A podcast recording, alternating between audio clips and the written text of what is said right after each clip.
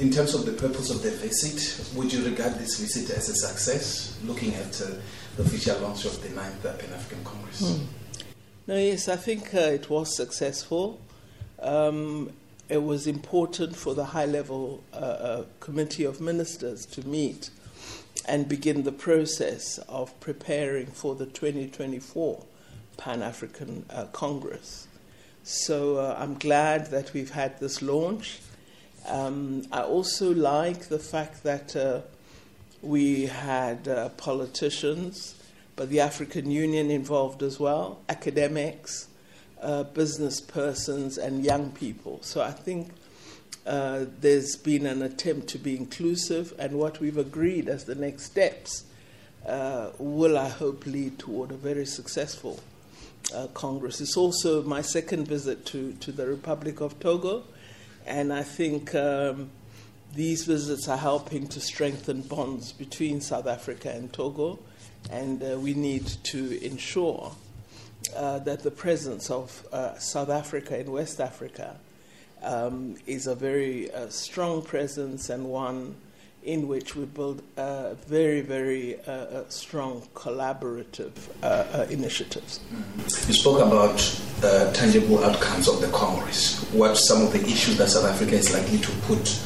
together with Togo and other countries that are part of this important committee in terms of actionable con- mm. outcomes for the Congress? Well, I think one of the challenges that confront Africa um, is to give practical effect to matters that we agree uh, upon. Uh, we've uh, adopted the African Continental Free Trade Area Agreement. Over 47 countries are now signatories and have ratified. Um, so, what remains is to give practical effect. So, um, as the continent, we have absolutely well designed frameworks, but we're not really good at execution. So I think uh, out of uh, this process of the Pan African uh, uh, Congress, what we're hoping to do is to reach out both to ourselves as Africans, but in particular to the Africans in the diaspora, and to build, build solid links between us, which uh, result in joint action and serve as a major influence on global affairs one of the big challenges confronting us is uh, reforming the multilateral institutions in the world which are so influential on our lives and on the conduct uh, of global affairs. So we need uh, to reform uh, international finance institutions so that they are more responsive to our development agenda. Uh, and as you know, we need to uh, reform the UN Security Council. We've been on this uh, path and mantra for a long time as Africa. I think now is the moment uh, when we should seize the opportunity and really make it uh, uh work for us.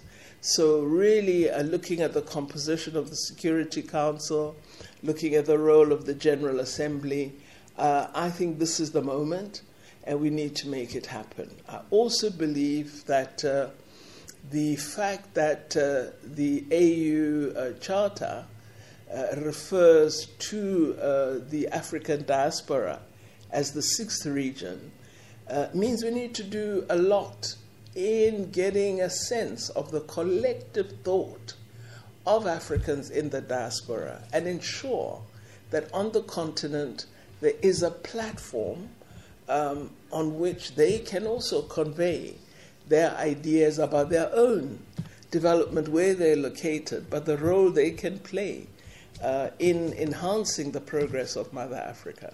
And just finally, Minister, um, the uh, diaspora is not a homogeneous group. The Caribbean and Americas, how are we going to make sure that African member states are able to activate relationships with different um, uh, uh diaspora groups where they are? Well, Africa is not homogenous itself. I mean, so, you know, you're dealing with diversity all the time when you speak Africa. Uh, but I think the notion of Pan Africanism is an ideology. And uh, I believe we can identify those who share this political thought and who would want to be part of it. the original uh, uh, thinking about bringing uh, uh, Africans together wherever they are came from the very Americas and the Caribbean.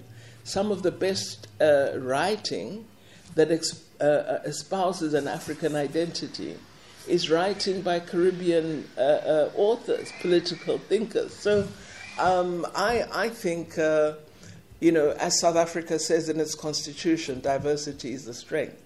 And let's unify as diverse people. Let's not regard diversity as a reason for difference and conflict.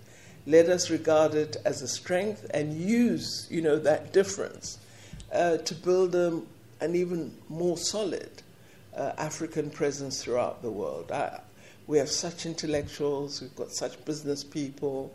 There is so much uh, that is, you know, rich lying within us as a people. And really, uh, uh, we have fallen victim to those who wish to divide and rule us. And I think this ninth Pan African Congress, hopefully, will be the glue that says, let us work and stand together as African people.